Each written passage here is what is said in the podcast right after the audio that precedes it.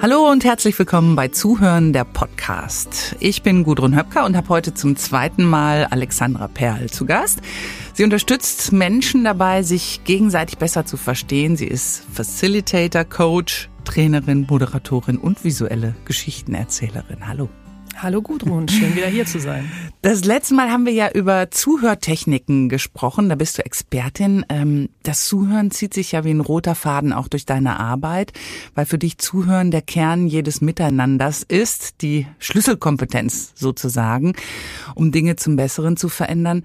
Heute geht's indirekt natürlich auch ums Zuhören, aber vor allem um Fragen. Und äh, da kommt mir die Frage, wenn man richtig gut zuhören will, sollte man selbst dann erstmal den Mund halten oder sind Fragen auch erlaubt? Ich glaube, das ist auch eine der häufigsten Fragen, die mir gestellt wird. Darf ich dann keine Fragen stellen beim Zuhören? Und ganz im Gegenteil, zum guten Zuhören gehört es auch, Fragen zu stellen. Also Zuhören bedeutet nicht, dass wir auf unseren Händen sitzen und den Mund abgeschlossen haben oder wie so ein Goldfisch im Glas hin und her schwimmen, sondern ähm, gutes Zuhören kann auch den Sprecher, gutes Fragestellen kann den Sprecher unterstützen. Mhm.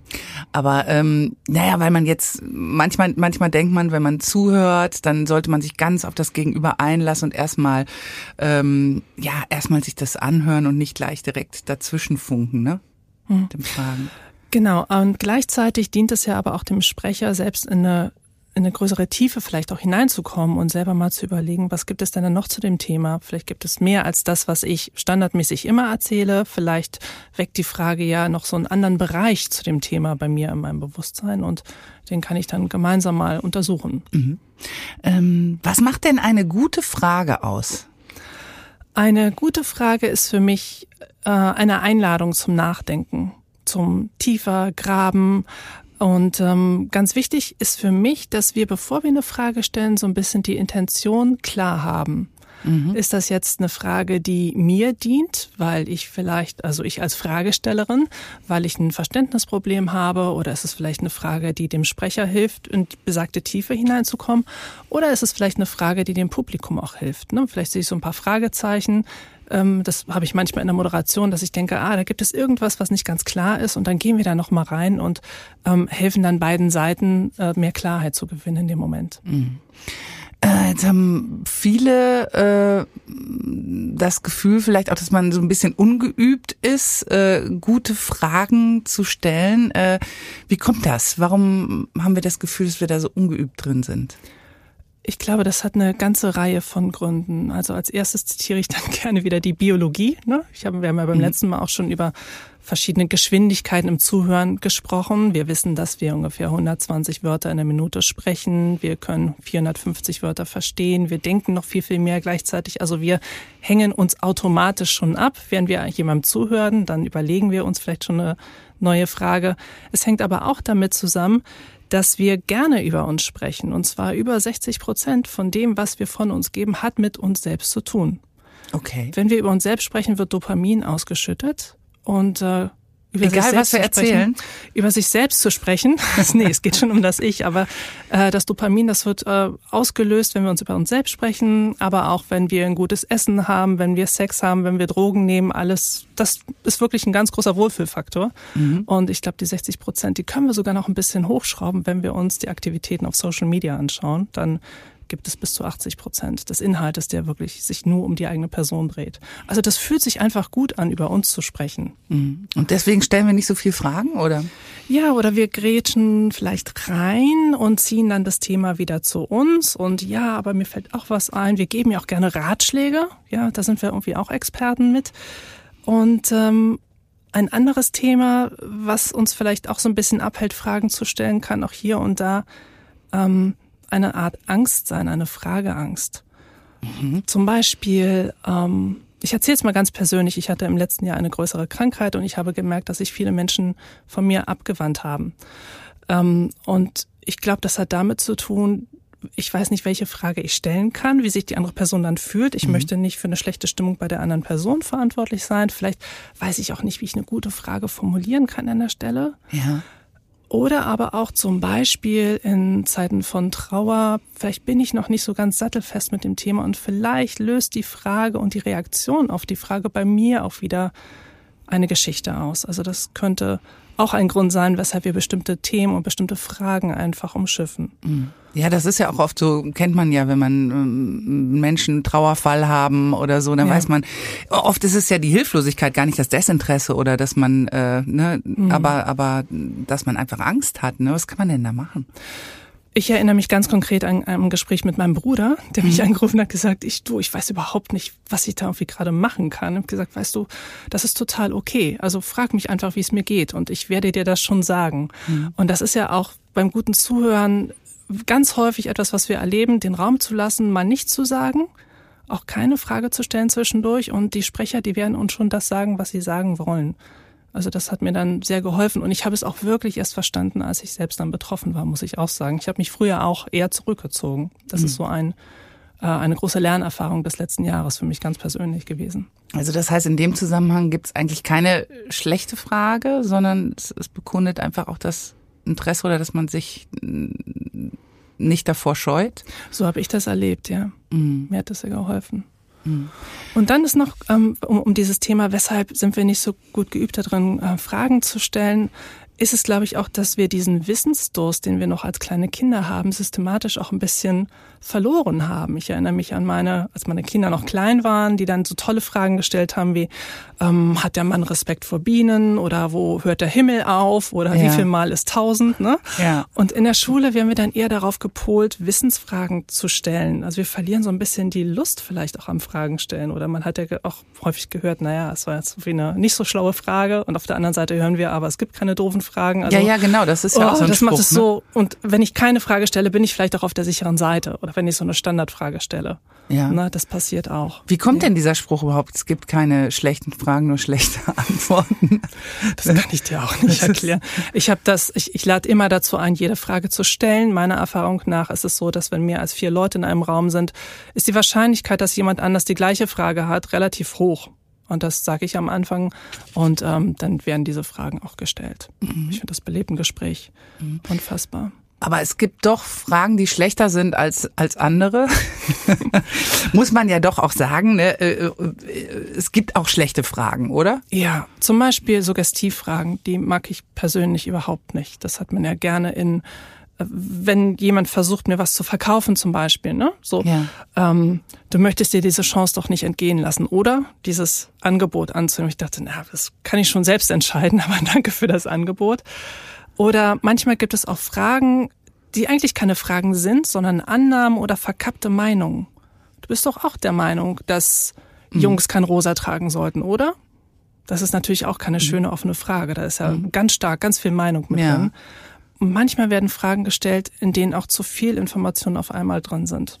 Ne, wenn ich dann eine Frage und dann noch eine Frage dazu oder oder haben Sie das so gesehen oder meinen Sie das in der Art oder wie meinen Sie es denn jetzt überhaupt? Dann und weiß man weiß nachher ich, gar nicht weiß. Ich gar nicht mehr, was will die denn Person eigentlich von mir? Ne? Mhm. Das gibt's auch ganz häufig. Da hatten wir so ein schön, ich habe mal so ein Interviewseminar mitgemacht und da gab's dieses schöne alte Beispiel von Nowotny, dem Journalisten, der der Willy Brandt äh, interviewte.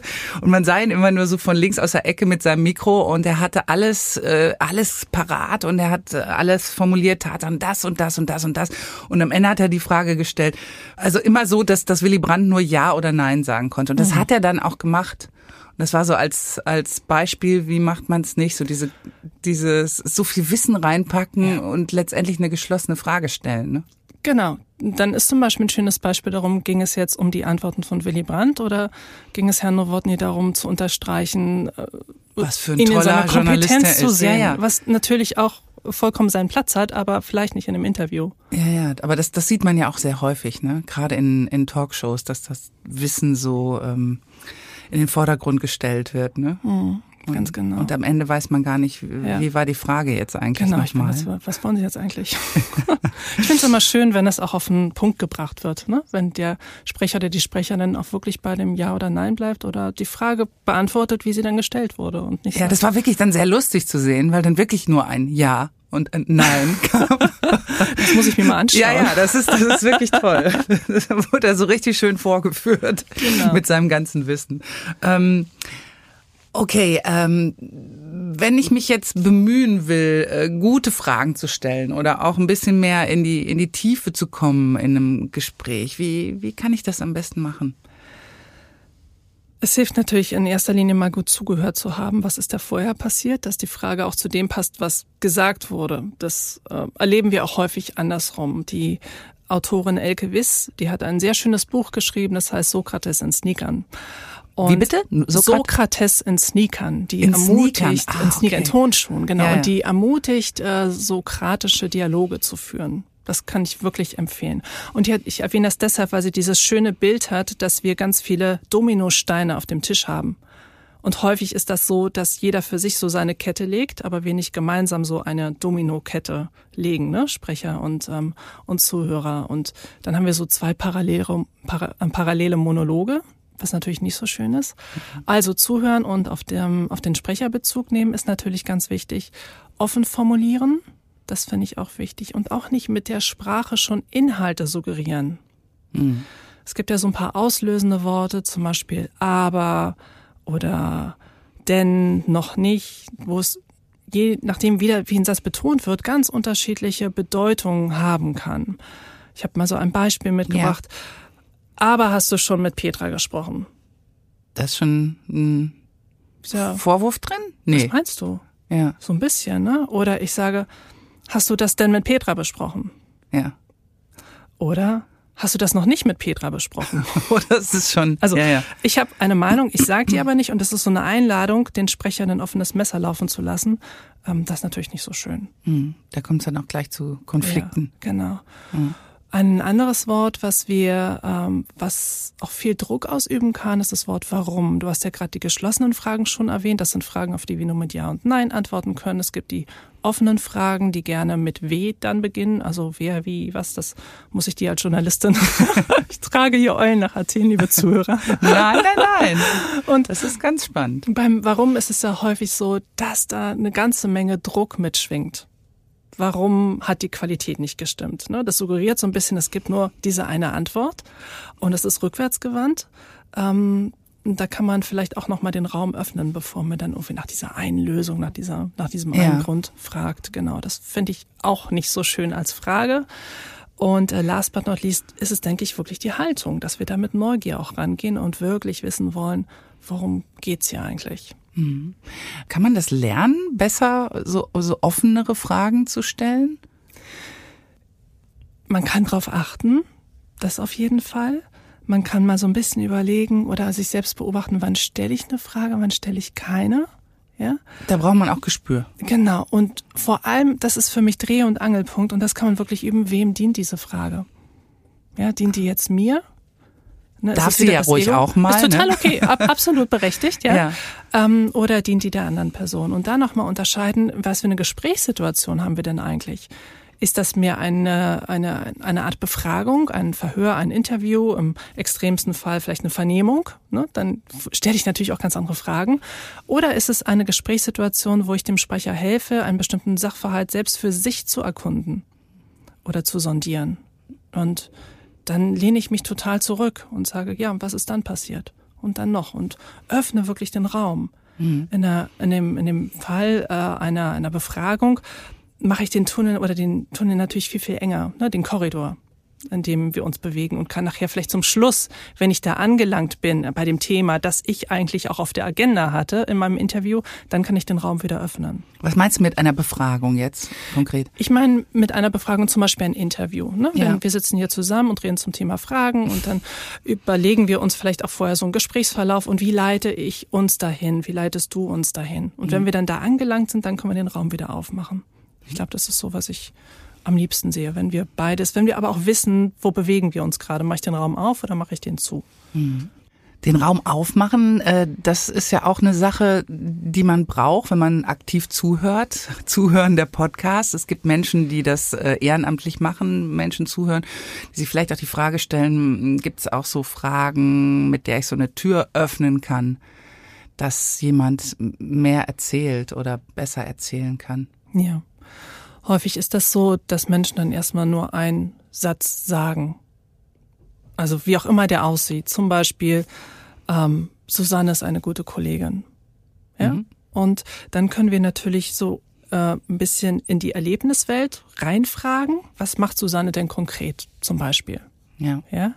Und was genau hat sie gemacht? Wann war das? Was hast du da vielleicht getan? Wie hat sich das angefühlt? Oder wir fragen, wenn wir dann erfahren haben, dass Susanne vielleicht eine gute Zuhörerin ist, dann kann man vielleicht auch so ein bisschen abstrakter fragen und da den Raum wieder neu beleuchten, zu sagen, also, also jemand, der gut zuhört, ist also eine gute Kollegin für dich. Mhm. Und dann wird die Person erzählen und äh, auch immer wieder diese einfache Frage, was noch? Oder vielleicht ist es auch nur ein und. Und, und mhm. einfach diese Pause auch lassen. Es gibt im Coaching eine Methode, das heißt, nennt sich Clean Language. Das bedeutet sowas wie wirklich ganz pure Sprache, bei der wir immer nur ein bisschen rephrasieren, also wirklich die exakten Worte des Sprechers wiedergeben und das in so eine Frage verpacken, allein durch die Art und Weise, wie wir das Wort aussprechen. Das heißt, wenn man das Wort anders ausspricht, leitet man in eine andere. Genau. Ich habe das jetzt gerade versucht. Ja, ja, genau. Und ich habe darauf gewartet, dass du was sagst, dass ich das machen kann. Genau. Das führt aber dazu, ähm, dass man nur so sagt, ja, und ist da noch mehr? Also und ist ja auch eine ganz kraftvolle Frage. Ähm, oder ich wiederhole den, das, was gesagt wurde, hinten mit einem Fragezeichen, nicht meine Betonung. Und dann führt es zu Situationen, dass die Menschen dann auch wieder ins Sprechen kommen und ich ab und an bei mir selbst beobachtet habe, dass ich manchmal gar nicht weiß, worüber die sprechen, weil ich so in diesem Wiederholen drin bin, in diesem Fragemodus drin bin. Da ist das Thema eigentlich nachrangig. Ach so, das, das heißt, sagen, man, man hört da nicht so kann auch passieren. Das genau. Kann auch passieren. Doch, man okay. hört schon zu, nein. Und natürlich, äh, ich habe gerade über Coaching gesprochen, gibt es ja noch den großen Bereich auch der systemischen Fragen. Die sind? Die sind zum Beispiel Fragen, die uns auch weiter in eine Tiefe reinbringen. Also es, es geht nicht darum, wo hast du das Auto geparkt, sondern es geht darum, zum Nach Nachdenken anzuregen und vielleicht mal diese gewohnten Bahnen, in denen wir auch gerne formulieren, hinter sich zu lassen. Da spielen wir mit den Fragen ein bisschen über Bande. Das, das heißt? kann zum Beispiel sein, ähm, woran würdest du bemerken, dass das Problem nicht mehr auftritt? Wie fühlt sich das dann an? Oder wem, wem nützt diese Situation, wenn man so festgefahren ist, mal einfach die Perspektive zu wechseln?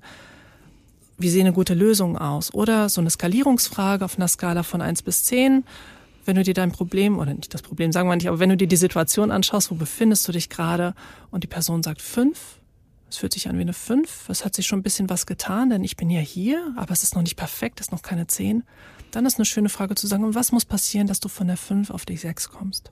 Ne? Das sind mhm. so ein bisschen auch mit, mit Hypothesen herumspielen oder auch Alternativen aufzeigen. Ich lerne, es gibt eine Menge Fragen. Wir haben hoffentlich äh, viele Fragen zum Thema Fragen heute beantwortet. Alexandra Perl, ich danke, dass du da warst. Ich danke dir und bei Fragen, Fragen. Bei Fragen, Fragen oder in die Show Notes gucken. Die haben wir wie immer für euch präpariert. Ich bin Gudrun Höpker und sagt Tschüss bis zum nächsten Mal.